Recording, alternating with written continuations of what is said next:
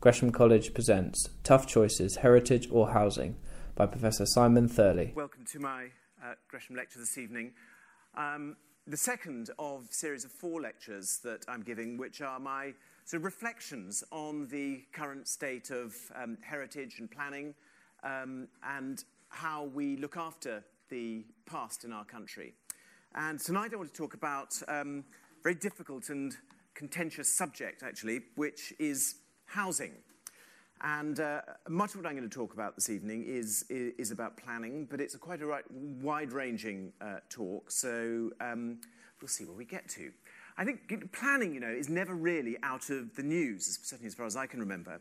Um, and it does seem to me that changing the planning system has always been a bit of a priority for the government.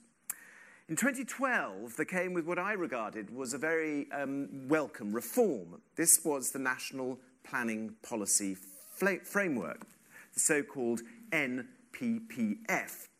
At the time, there was quite a lot of fuss about it. People don't like change, but there were also, I suppose, some legitimate concerns about its direction. But in the end, I think what we got was possibly the most sophisticated planning framework in Europe, maybe even in the world. Now, like almost every other country in Europe, our planning system is based on the principle of sustainable development. This is a concept uh, originally defined in 1987 by the Brundtland Commission, which coined what has become its most often quoted definition, and I quote it development that meets the needs of the present without compromising the ability of future generations to meet their own needs. And sustainable development is most often uh, expressed in terms of three dimensions or three pillars. So here I have sustainability supported by um, social, environmental, and um, economic uh, uh, factors. So economic growth, social inclusion, and environmental uh, balance. Now, the original um, Brundtland Commission um, and its definition of sustainable development was driven by concern about not using up more than our fair share of irreplaceable resources, including rainforests and fossil fuels, uh, basically conserving uh, uh, resources for future generations so that they can meet their needs just like we meet ours. But heritage is also an irreplaceable resource. Like a rainforest, once you knock down uh, an old building or destroy an old place, it's gone. It's gone forever. Um, and so many people have argued that culture um, has um, an essential role in public planning, and it should be a fourth pillar. A fourth pillar added to the first three. An edifice that is supported by economic prosperity, social equity, environmental sustainability, but also cultural vitality. So, for many countries um, across the world, this four pillar definition of sustainable development is the Holy Grail getting formal legal acceptance that culture, heritage if you like, uh, is part of the definition of sustainability. Well, remarkably, ladies and gentlemen, in 2012, this is what we got. The NPPF has enshrined in its opening pages that part of being sustainable in England is, and I quote, protecting and enhancing the historic environment. And without doing this, in English planning guidance, you are not contributing to sustainable development. Now, it's very easy to forget this as we gently get hot under the collar at various planning outrages. However, all the evidence is that on the whole, the NPPF has succeeded in getting heritage taken a bit more seriously as one of the key determinants of planning policy. Well, if only it was as simple as that. Politicians, as you know, can't leave anything alone. Since the publication of the NPPF, there have been flurries of announcements and pronouncements about how the planning system is all wrong. It doesn't work, apparently. At the end of George Osborne's reign at the Treasury, we saw the publication of a document called Fixing the Foundations Creating a More Prosperous Nation. This is the government's so called productivity plan, a 15 point plan to get national productivity up. Now, obviously, one of the things that's holding us back is the planning system. Fixing the foundations, as the document's called, tells us that, and I, that, and I quote, an excessively strict planning system can prevent land and other resources being used efficiently. It then gives some evidence to prove that this is really the case in England. We're told that the planning system increases the cost of permission for major housing developments by £3 billion a year. We're also told that planning constraints on commercial development are equivalent to a 250% tax on office space. This assault on the planning system has continued under the new Tory cabinet. Philip Hammond's £5 billion plan to boost house building came with, yes, you guessed it, a redrafting of the planning rules to introduce a presumption in favour of residential development. This presumption is needed, the argument goes, because England is full of NIMBYs. These NIMBYs are trying to stop house builders solve the housing crisis. So, having abolished regional planning structures and delegated powers down to a local level, the government is now frustrated that local people and their elected members are not embracing all the lovely housing and commercial development that the government wants. And so the solution will be to take powers back to Westminster so that they can force things through. Now, that's not actually what the government is saying, but it is what actually the government means. Basically, despite the reduction of 7,000 pages of planning guidance achieved since 2012, the government still sees planning as an obstacle to economic development. Well, the protection of historic buildings in this country dates back to 1913. The Act of Parliament that year made it possible for the state to protect individual buildings judged to be of historic importance to the nation. This is Rievaulx Abbey in Yorkshire.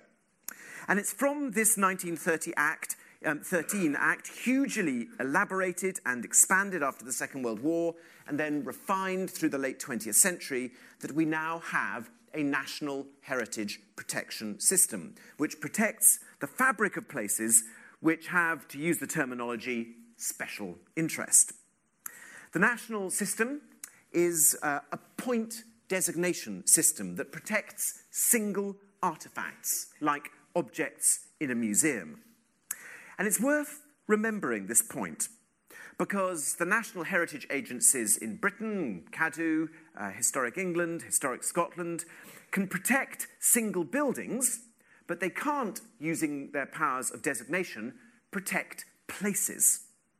That power, the power to protect places, was of course given to local government by the Conservation Areas Act in 1967. Local authorities can designate places as being special on historic grounds if they choose to, and then they can, if they choose to again, police changes in order to ensure that that special character doesn't get eroded. But conservation areas are a very blunt instrument. This is a conservation area in Bath, and this is a conservation area in Neasden. Both protect the special character of the place but I think the job of protection perhaps is slightly different. So, when the arguments for the conservation of buildings and archaeological remains uh, developed from the 19th century, they were based on the protection of fabric, on preserving the very bricks and stones from which our past was constructed. Most protective legislation today, right the way across the world, is based on exactly this principle. However, I think there is in most countries a pretty broad based consensus against the destruction of historic places. Of course, there are arguments at the margins about the desirability of preserving certain buildings or parts of buildings, but in most European countries, the principal argument about protecting our heritage has been won. very, very few people think it's acceptable to demolish medieval churches, raise 18th century houses, or destroy Roman villas. What's much more difficult is the preservation of the wider significance of historic places. Because, of course, none of these buildings that are protected exist in isolation. They all have a spatial and a historical context. Look at Totnes here on the screen. Here we have a very special place, but one that is impossible to capture in some sort of legalistic term within the planning system. Its beauty and its charm lie in the very complex interaction between the urban and the rural parts of its landscape. The setting of this settlement is just as important as the individual components of the settlement itself. So the point is that what we are trying to protect today is very different from the original concerns of our forefathers. It's a much more complex task. It's not a black and white question of will fabric be destroyed or will it not be destroyed. In fact, questions of conservation are now, like most other areas of 21st century governance, they're complex, they're multi layered, they're issues actually ill suited to the black and white decision making mechanisms that have grown up since the Second World War. So let me give you a couple of examples of relatively recent planning cases um, so you can see exactly what I mean. So, first of all, we're going to. Does anyone know where this is? Anyways, you'd be very clever to get it. It's, this is Malmesbury. This is Malmesbury. It's a very ancient settlement, as you can see. It's, in fact, it's a 9th century Saxon burg, and it sits on a flat Cotswold hilltop here um, at the convergence of two branches of the River Avon. So the river comes round here, um, and the town is uh, uh, uh, sitting in this sort of isthmus between them, just a, a few hundred yards across. And uh, this um, was a perfect site for our Saxon forebears to settle. This uh, is a map of the centre of the town. It's a designation map showing um, e- each of these uh, triangles here is a listed building. And of course, the whole of the centre here um, is shaded, this brown thing, because it's also a conservation area. But what you will see is that none of this actually uh, takes um, account of a crucial point, which is that uh, the uh, boundary between the town, which you can see white here, and the countryside, which you see in green here, is an absolutely fundamental part of uh, the place's character and history. Well, there was a big planning battle fought in Malmesbury uh, a couple of years ago. It was proposed to build a very large supermarket on the edge of the town. First, it was going to be Sainsbury's, and then, uh, to the delight of the people who lived in Malmesbury, it turned out to be Waitrose. and this is the site. Look at this huge site here in the conservation area on the other side of the river in the green land around the uh, town. Well, should this have been allowed? This is the view out, uh, and this is where the supermarket was proposed. And you'll see uh, from this aerial view here, uh, here is the town centre, and here is the new supermarket. Um, and here you see the uh, green swathe that used to go around Malmesbury and give that very, very clear distinction to the historic centre. And here you see Waitrose being built in the foreground. Um, in my view, this uh, development completely destroys the historic setting of the town. And I think the important point to make here is that the fact that there are hundreds of listed buildings in here and that it's a conservation area made absolutely no difference to the planning decision to be made here because this was not deemed to have any impact upon the fabric of the historic buildings in the town. This is, I'm not going to ask you where this is because A, it's obvious, and B, it's written on the screen. This is Ely in the Fens. And at its heart, of course, is this fantastic cathedral, one of the most glorious and majestic sights anywhere in England. A cathedral that is defined by its relationship to the surrounding fen. This is where Hereward the Wake uh, hid as he conducted his guerrilla war against the Normans. Ely is an island, or was an island, and the cathedral was built at its highest point. But e- Ely is also a big growth point, an easy commuting distance from Cambridge, and in fact, uh, uh, from London. And gradually, the historic town is being ringed with new areas of housing. And here you see um, Ely, an historic map. There's the cathedral. And here are the wonderful views that you get uh, from all sides um, of, the, of the town, of the cathedral um, sticking up. But what um, actually has happened is that as uh, the housing development has developed, um, the views of the cathedral have been blotted out. So on the north side uh, of, of Ely here, you see this red area, this is the new housing, and the views of the cathedral here really have all been completely compromised. But luckily, the good news is, is there are great views um, all the way around this side um, here. Now, Ely has a lot of listed buildings, and the cathedral is, of course, grade one. But in deciding whether the setting of the town might be affected by development, this grade one listing is worthless. My advice, ladies and gentlemen, is go to Ely quickly. Go there now. This weekend, next weekend, do not delay. Take a walk along the river, enjoy the views that have been enjoyed since the Saxon period.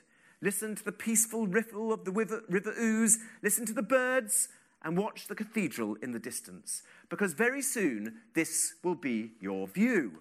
You will be standing by a massive dual carriageway that will slice through the fens, obliterating not only the last remaining views of the cathedral, but obviously shattering the tranquility of the river walks. This huge, brutal bypass has been approved, partially because the planners said there was no impact on the heritage of Ely.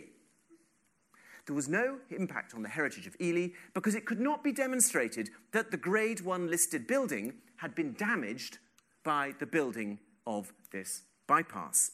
The cathedral, they said, is miles away from the bypass, and so the bypass cannot possibly be a problem. So, these two examples show how roads and supermarkets um, uh, are um, types of development that are eating up the countryside round our historic towns, giving no thought to how these places sit in the landscape, and heritage legislation can't do anything about it because the legislation protects individual buildings and not historic places.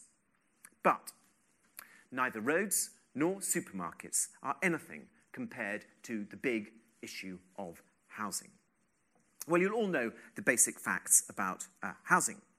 There is a political consensus on the fact that we need more houses, and actually, amongst voters, 69% of us apparently think that housing is one of the biggest issues of our day. The bare facts appear very simple. Due to an aging population, immigration, and people living alone, we will need more than 5 million new homes in the next 25 years. So there's pressure to expand the housing stock, but not enough houses are being built. It has been estimated that we need 233,000 houses a year, but we are only building half that. And here you can see, if you drew a line down here, the decline in house building down to about 110,000 houses um, a year. The consequence is uh, that people want to move into houses that don't exist, and houses uh, have been rising in price very fast. We all know this. Between 1971 and 2012, house prices increased by 4,268%. And we know that if the price of a supermarket chicken had risen at the same rate over the same period, it would now cost you £51.33. Or put another way, if a chicken had grown by 4,268%, it would be a very big chicken. Now, this is a very complex area, and I am in danger of simplifying things too much. But the fundamental question is why can't the market provide the housing we need in the right places at an affordable price? And this uh, is the government's uh, assessment of the uh, percentage growth in housing that is needed in a selection of historic towns uh, across um, England.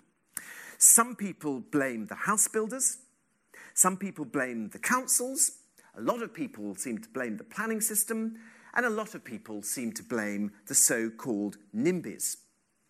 Well, in my view, this uh, is uh, not getting to the root of the problem.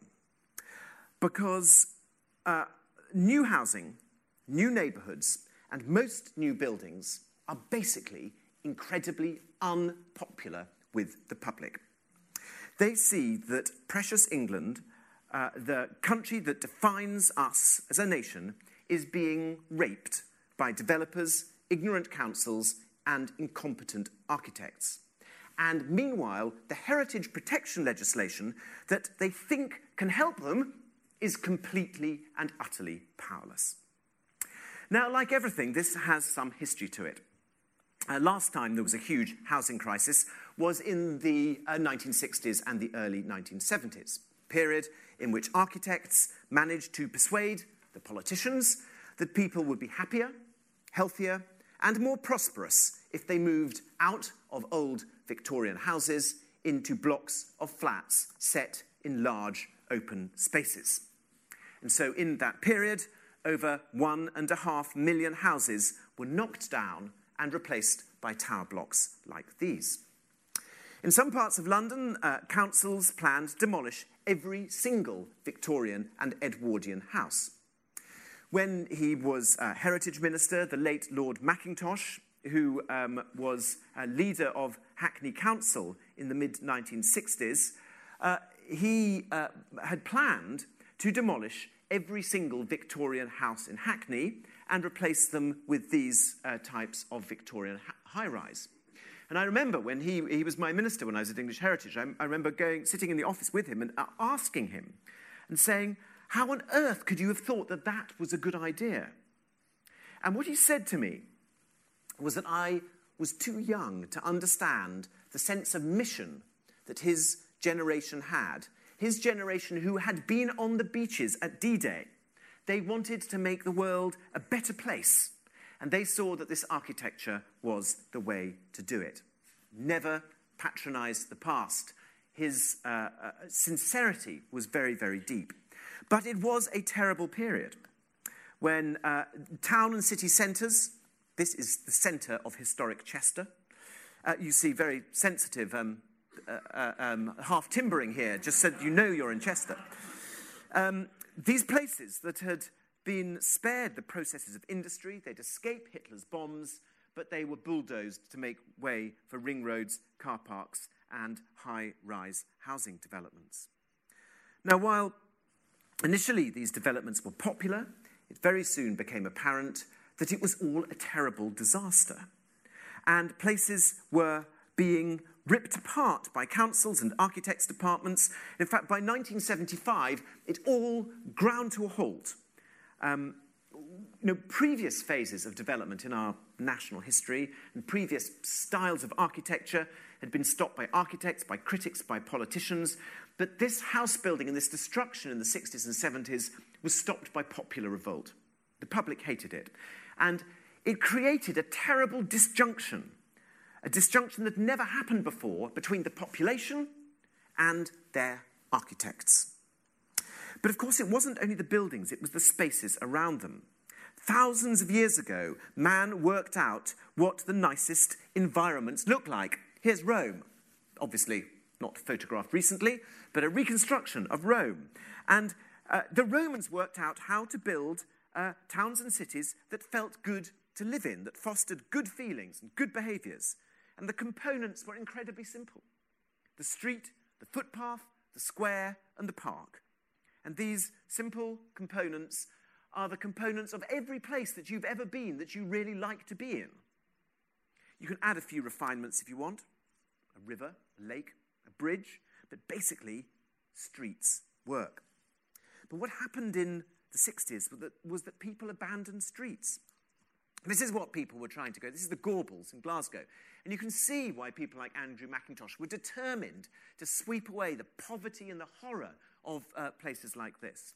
Um, here, here the, um, the Victorian tenements are being blown up and the new buildings are being raised uh, in the background. These tower blocks set in lawns, uh, in car parks, in open spaces. But these open spaces never became the cherished communal gardens that the architects hoped. They became wind corridors. They became dog lavatories. They became places to fly tip, race motorbikes, abandon cars. And so people uh, turned against these uh, places. But this is the optimism. Here is the Queen being shown the new development of the Gorbals. She looks a bit sceptical, I must say. Um, but, you know, no doubt she was very impressed at the time at this very brave plan, um, which looked great in, uh, in a model, but actually created a very inhuman uh, environment.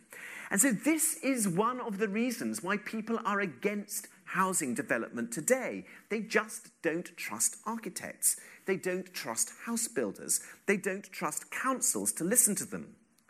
As a result, two thirds of British adults say they would never even consider buying a brand new house. Only 21% of us say that a new house is our favourite option. So these surveys tell one story, but the economic, economic facts tell the same one. The Halifax Building Society tells us that prices fetched by traditional pre 1920 houses in a conventional street have risen 54 times faster than houses built after 1960. There's been an enormous amount of research into what sort of houses people like and what sort of houses people want to live in. And the facts are unequivocal. 90% of people aspire to live in a house in a street. And this is where we come to the problem. The house builders know this. After all, they are enterprising, enterprises wanting to sell their products to consumers. But the system that we now have is not only fearsomely unpopular, it's a vicious circle that is destroying the countryside that we love so much. You see, house building is not done anymore by small independent developers, or at least not very often. It's controlled by volume house builders. These are extremely large companies with a duty to their shareholders, whose uh, business model relies on huge economies of scale. These uh, firms are extremely uh, powerful, lobbying central government uh, and bullying and threatening local authorities. A third of all new houses uh, in 2014 were built by just uh, five uh, firms. And this is basically how it works. A target um, is set by uh, a local authority for the uh, number of um, homes that needs to be built. Uh, land is allocated by the local authority uh, for the purpose. Uh, the developers then cherry pick the land that is easiest to develop. They then build extremely slowly, deliberately, because if they built quickly, they'd flood the market and the prices go down. So they release houses at just the right pace to keep the price uh, buoyant. And as a consequence, the targets are missed because they've only got the easy to develop land and they're building on it very slowly. And so the councils allocate more land. The developers then cherry pick it, they build slowly, and so the vicious circle uh, continues um, around. And all the time, this, vicious circle is going, there is massive local protest.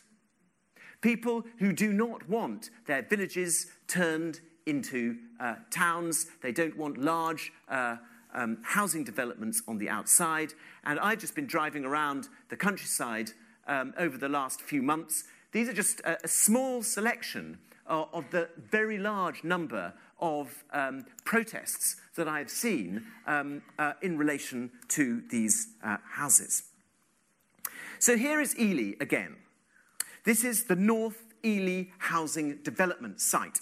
And you can see that the way this big development site here tucks in uh, between the town, which is basically over here, the cathedral's sort of down here, and the A10 bypass that snakes around there. So a big chunk of land um, allocated by the council um, uh, for a development site. This site will be developed, d- developed by a single developer with a single permission from the local authority. This is how everyone likes it.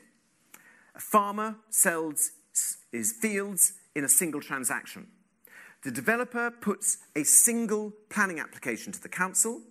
The council takes one decision, and bingo, you get an instant bit of new town built by a national house developer who will then pull a basic design off his computer and impose it on the place. So, here you've got uh, Ely, but it doesn't need to be Ely. It could be Truro, it could be Lancaster, it could be Godalming, it could be Hereford. It doesn't matter where you are, you get exactly the same design of house. And very often, you get a design of house which has a nice brick bit at the front, but so they don't have to put the expensive brick all the way through, they have rendered block work at the back. In reality, you know, for the developers, this building is a secondary activity. As I've said, you build at a speed that covers the cost of capital and yields around a 20% margin, but not so fast that it either floods the market or eats up the supply of land. If the price of land goes up, the quality of what you build goes down, because to maintain the margin, you squeeze the design. More plastic, less brick, more standardization, smaller units. So, this is uh, the cost of a new house that you pay £220,000 for. It actually only costs you um, 80, oops, it actually only costs you £80,000 to build. The lands cost you 80,000, the tax is 40,000, your profit is 20,000, and your £220,000 house actually cost £80,000 to build, for which you actually can't get very much. But you might ask, don't the local authorities care about the quality of design and build? Well, I'm afraid the answer is not enough. Most local authorities are far too focused on technical compliance rather than design. Basically, what has happened is that the bureaucrats have got control of the places where we live. Now, some of you may have followed the saga of Mount Pleasant uh, in Islington. This is a very interesting. It's been in the papers quite a lot.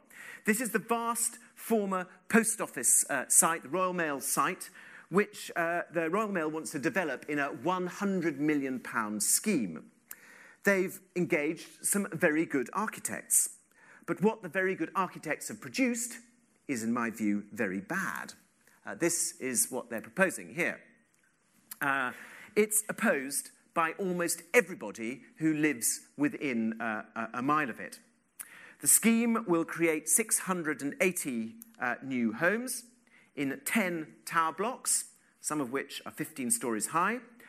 There won't be any streets, uh, there won't be any pavements or squares. Uh, there will be this uh, uh, area called public realm, which means privately owned spaces controlled by security guards. Well, the local community action group have commissioned their own designs, which you see here. To prove that on exactly the same site, you could build something that is of a more human scale. The proposals, as they stood, they argued, could have been built absolutely anywhere. The proposed streets uh, lead to a central circus, which they believe looks much more like London. The buildings they propose are five or six stories high and actually can create 730 housing units, 7% more than the proposed scheme. 99% of local residents supported this uh, solution over the post office's scheme. Well, the scheme was uh, called in by the late mayor, Boris Johnson, and was given permission uh, uh, by him, while he called the local objectors, who are the people who proposed this, he called them bourgeois NIMBYs. Nearby, in Shoreditch, Boris also took decision making away from the local council to determine a massive housing development of um, um, uh, himself. The emasculated local councillors took out this poster. This is the local council putting out this poster on the streets, uh, uh, protesting that they had lost the power to uh, determine um, the uh, living environment of their own residents. What I'm trying to say is that politicians are asking the wrong questions. They ask, how can we build more homes? How can we force them through faster? What they should be asking is, how can we make house building more popular?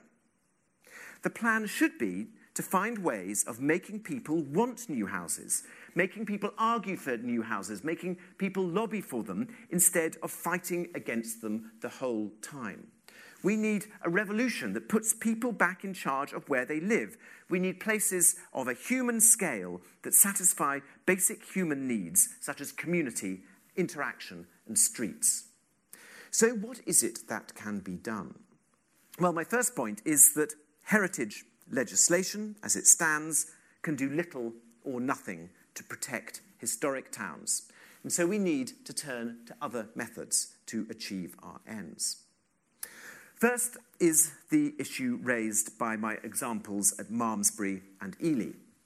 Historic buildings have a setting, and people have long argued to protect these. But historic settlements uh, have uh, settles, uh, uh sorry, uh, um, have settings um, that need to keep these places um, distinct and compact without bleeding out into the countryside. And part of the issue here is about density. Historic settlements are gener- generally speaking extremely dense.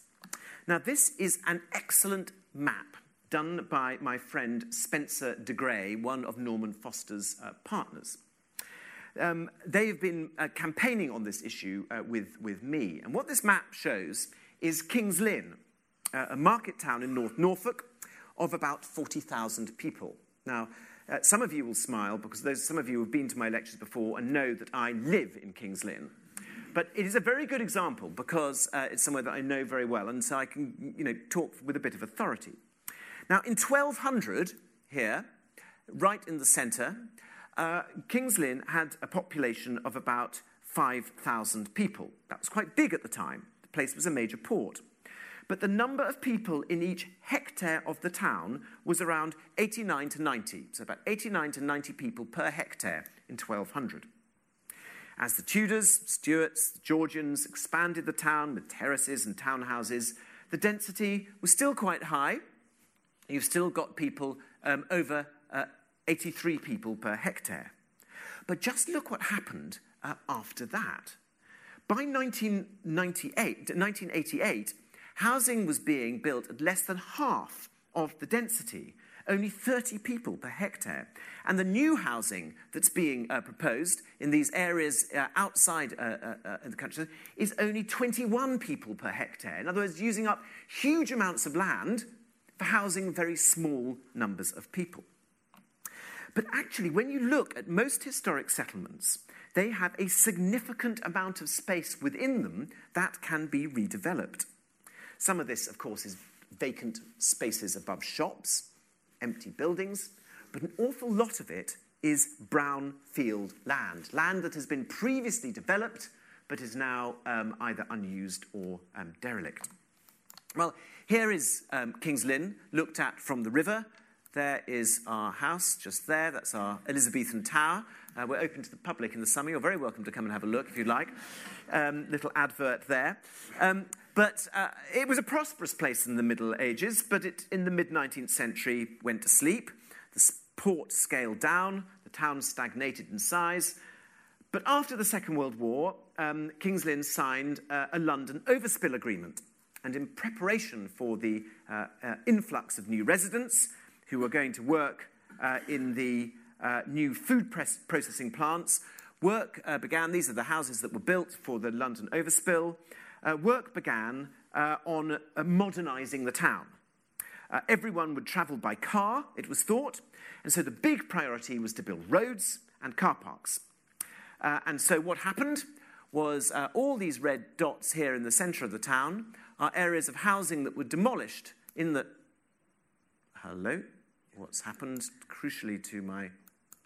Thank you very much. Come back again. Uh, um, uh, areas of housing demolished in the centre of the town for surface uh, car parks. 36 hectares of surface car parking in the centre of this small historic town.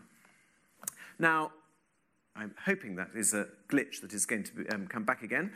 Um, it has to be admitted that um, some of this uh, uh, is in, a, in, in the out of town retail areas, oops, uh, which is here. But you know, in, in the centre of the town here, um, there are um, car parks uh, which uh, cover um, many um, hundreds uh, of, of, square um, meters. Now, look at this. It's, this is quite an interesting um, uh, uh, uh, picture. Here's one of the surface car parks, um, which, you see, which you see here. And here is the town's only uh, multi story car park. In this surface car park here, it takes 21 square meters to park a car. So this little blot on the townscape can park 58 cars in 1,215 square meters. Uh, in the multi story car park, you can park 645 cars in 3,900 square metres. So it only takes six square metres to park a car here, where it takes 21 square metres to park a car here.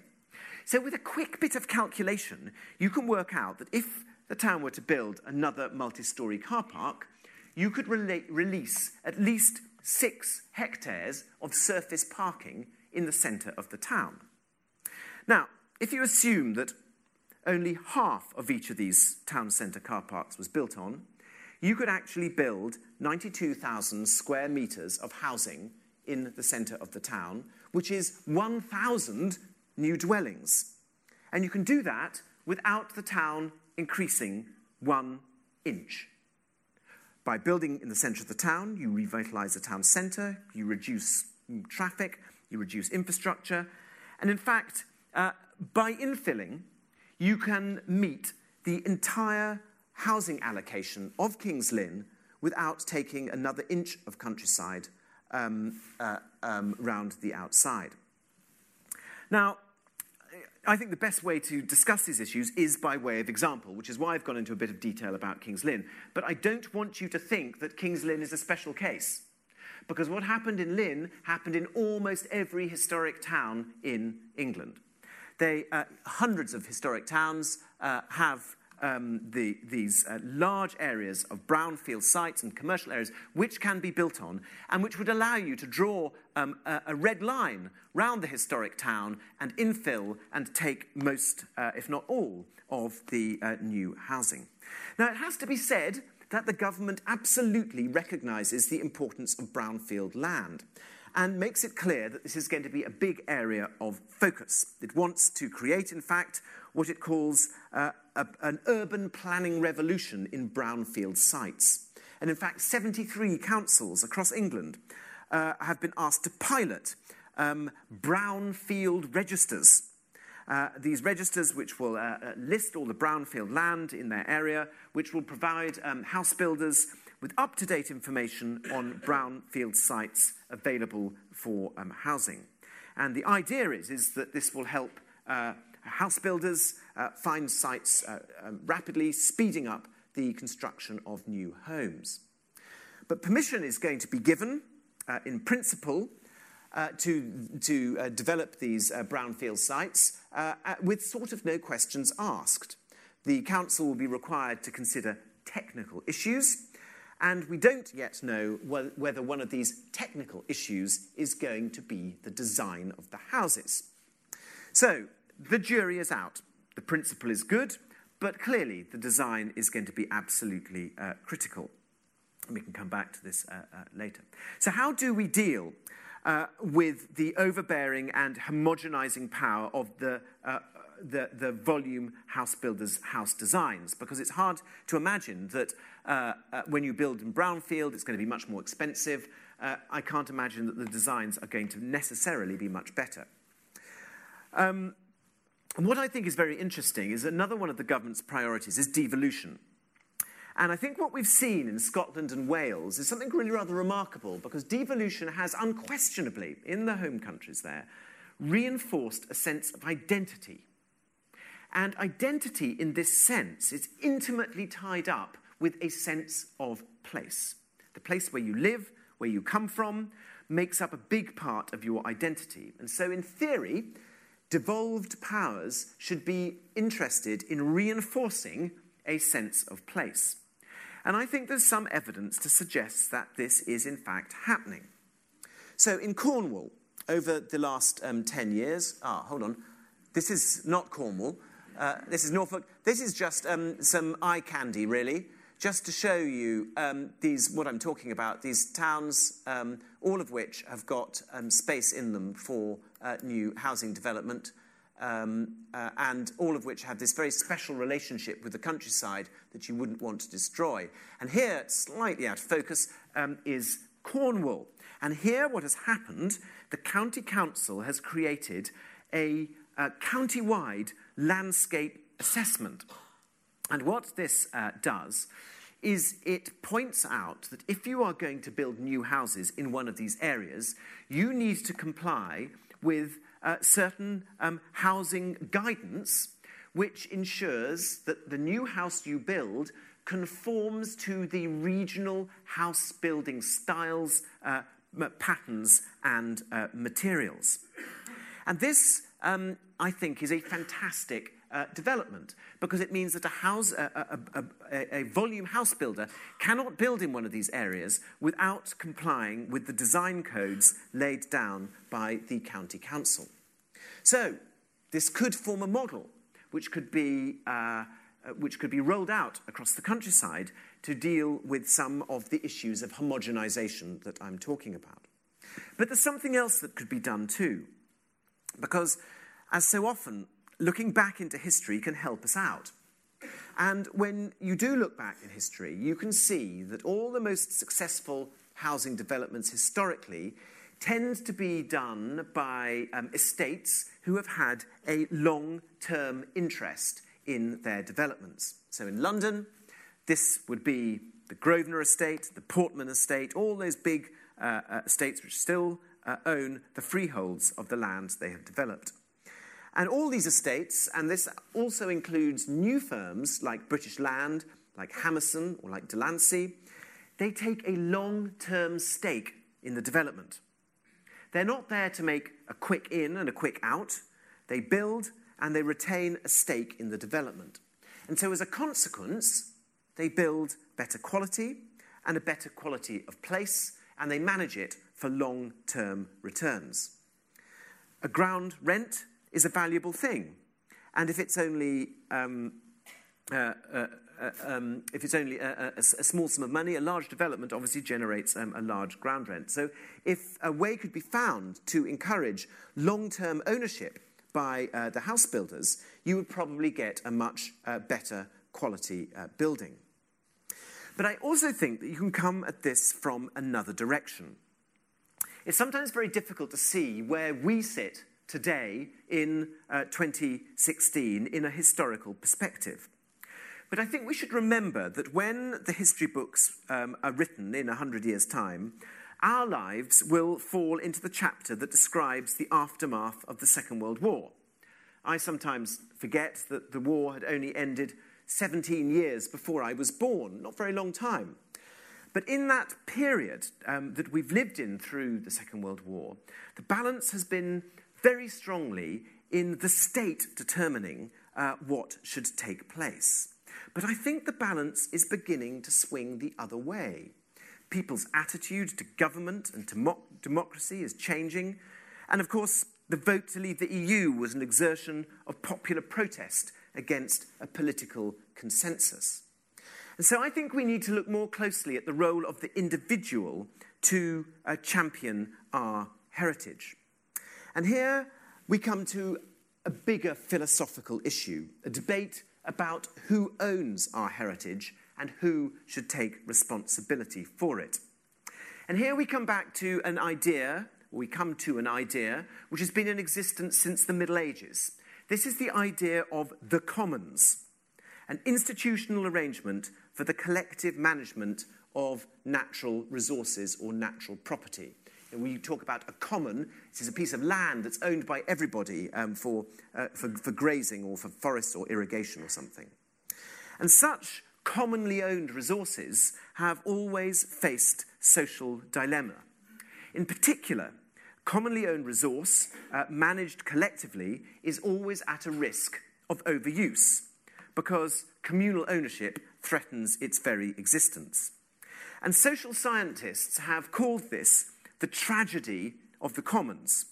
This is a, a situation where self interested individuals acting independently fail to cooperate with everybody else and behave um, in such a way as to deplete a commonly held uh, resource. Um, the Nobel Prize winning political economist Elinor Ostrom pointed out that uh, trying to control commonly owned um, assets um, through state action isn't actually the most effective way of doing it. And she demonstrated that this tragedy of the commons, you know, the destruction of commonly owned property by people acting irresponsibly, is not inevitable, and communities can develop a third way of governments, uh, a way of avoiding these um, uh, uh uh, conflicts. Now, this is important because heritage is fundamentally a common. Those views of Ely, the views of Malmesbury, the character of King's Lynn, the character of Mount Pleasant, are all commonly held goods. They belong to everybody that lives there. They don't just belong to the developers. And deterioration or destruction of those commonly owned landscapes um, are a version of the tragedy of the commons. And this is seen in uh, very Oops, that's not what I meant to show you. I'll come on to that in a moment. Uh, in so many um, countries, um, just think of the Algarve. Many of you have been to the Algarve, a place where everybody went to because it was so charming, all these little fishing ports. Then hotels were built all over it, and they destroyed the very thing that people came there um, to see. And so I think that this um, third way of looking at commonly owned heritage assets is about communi- community cultural responsibility, a way out of the um, heritage tragedy of the commons.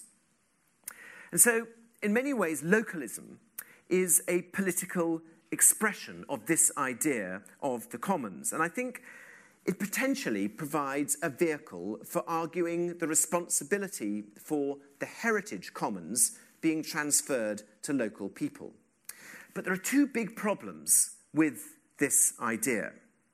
The first is a perception amongst uh, people that is, is the responsibility of the state to safeguard collective heritage rather than the duty of the citizens. And this can lead to a reluctance to take on responsibilities. You know, the government should sort it out. But the very environment that we are trying to protect was originally created by communal and private enterprise wasn't created by planning or state action. What you see here was created by individuals. And therefore, it should be possible to replicate a model where society takes back control of the places where it lives. But the second problem, and this is even more difficult about uh, the, uh, the commons, is a potential clash between the people and the experts.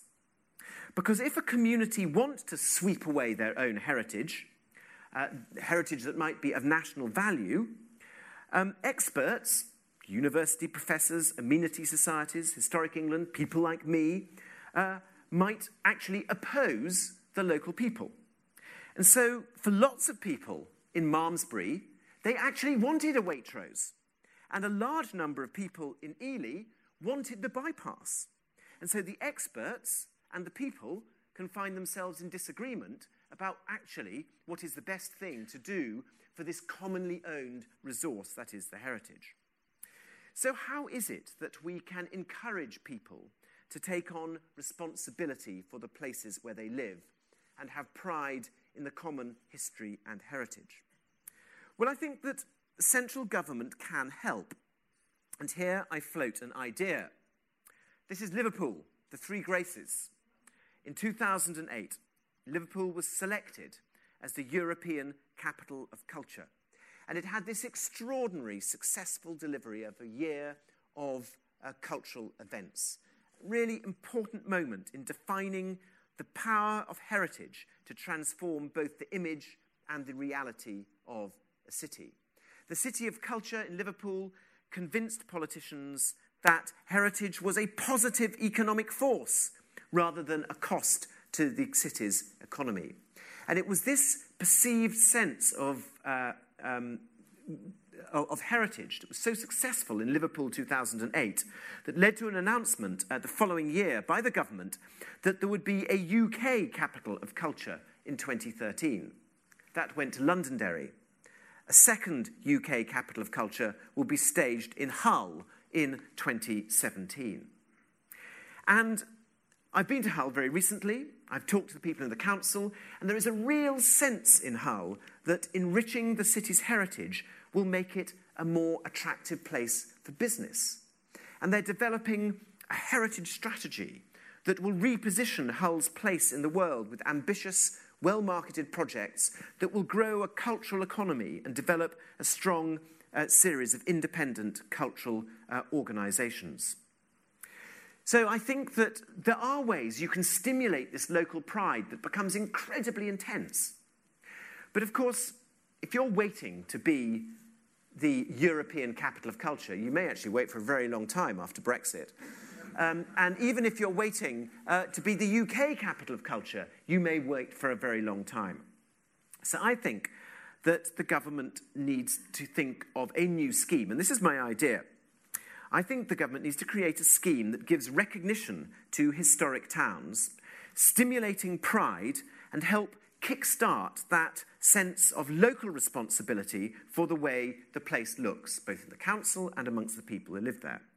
I think that we should have a new designation. Not a planning designation, we've got lots of those, but a designation that recognises the special character of historic places. The character which I've argued tonight can't be protected by any existing part of the heritage protection system. The government could designate a number, perhaps a fixed number, of towns as heritage towns. Now, the word heritage isn't very good because it sort of employs, implies fossilization. So the, might, the name might be different, but you get a badge, a label, a designation, and you become a sort of heritage town. And this gives you not only a sense of pride, but it gives you access to um, advice, grants, all sorts of things you can use to promote your place. Now, the French have this. It always galls me to, to have to say that the French do something really well that we do badly. But the French have this, and it's a really excellent scheme. They um, identify here, oh, golly, they identify here these towns of history and art, and here they all are. You can apply to be one. And uh, there are 167 of them, and in these towns, there's a real sense of pride that they've been designated these heritage towns.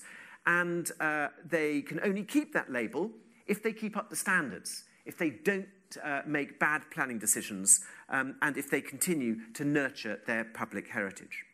So, uh, my, uh, one of my ideas tonight, there have been various ideas littered through this lecture, is that there needs to be a way of stimulating local pride in these places so that people take control of their heritage um, and uh, preserve it um, and resist some of these uh, problems that I've um, outlay, outlined uh, this evening. So we do need a different way forward. We need a way that makes house building popular, that doesn't set up councils and house builders against residents, uh, residents uh, that takes this terrible language away, um, calling people NIMBYs. If there's anyone in this room is not a NIMBY, I'll come along and I'll build a waste destructor in your backyard. You know, I mean, we're all NIMBYs, of course we are, so let's get rid of that language. We need to instill a sense of shared pride in our history and in the history and heritage of our places. And until we get this, we won't take the aggro out of the system, and we will not get the houses that we need. Well, ladies and gentlemen, next time in my next lecture, I should be looking in a bit more detail about what happens when you try and build uh, new buildings in old places. And I very much hope you will join me uh, then. Thank you very much. For more information, please go to www.gresham.ac.uk.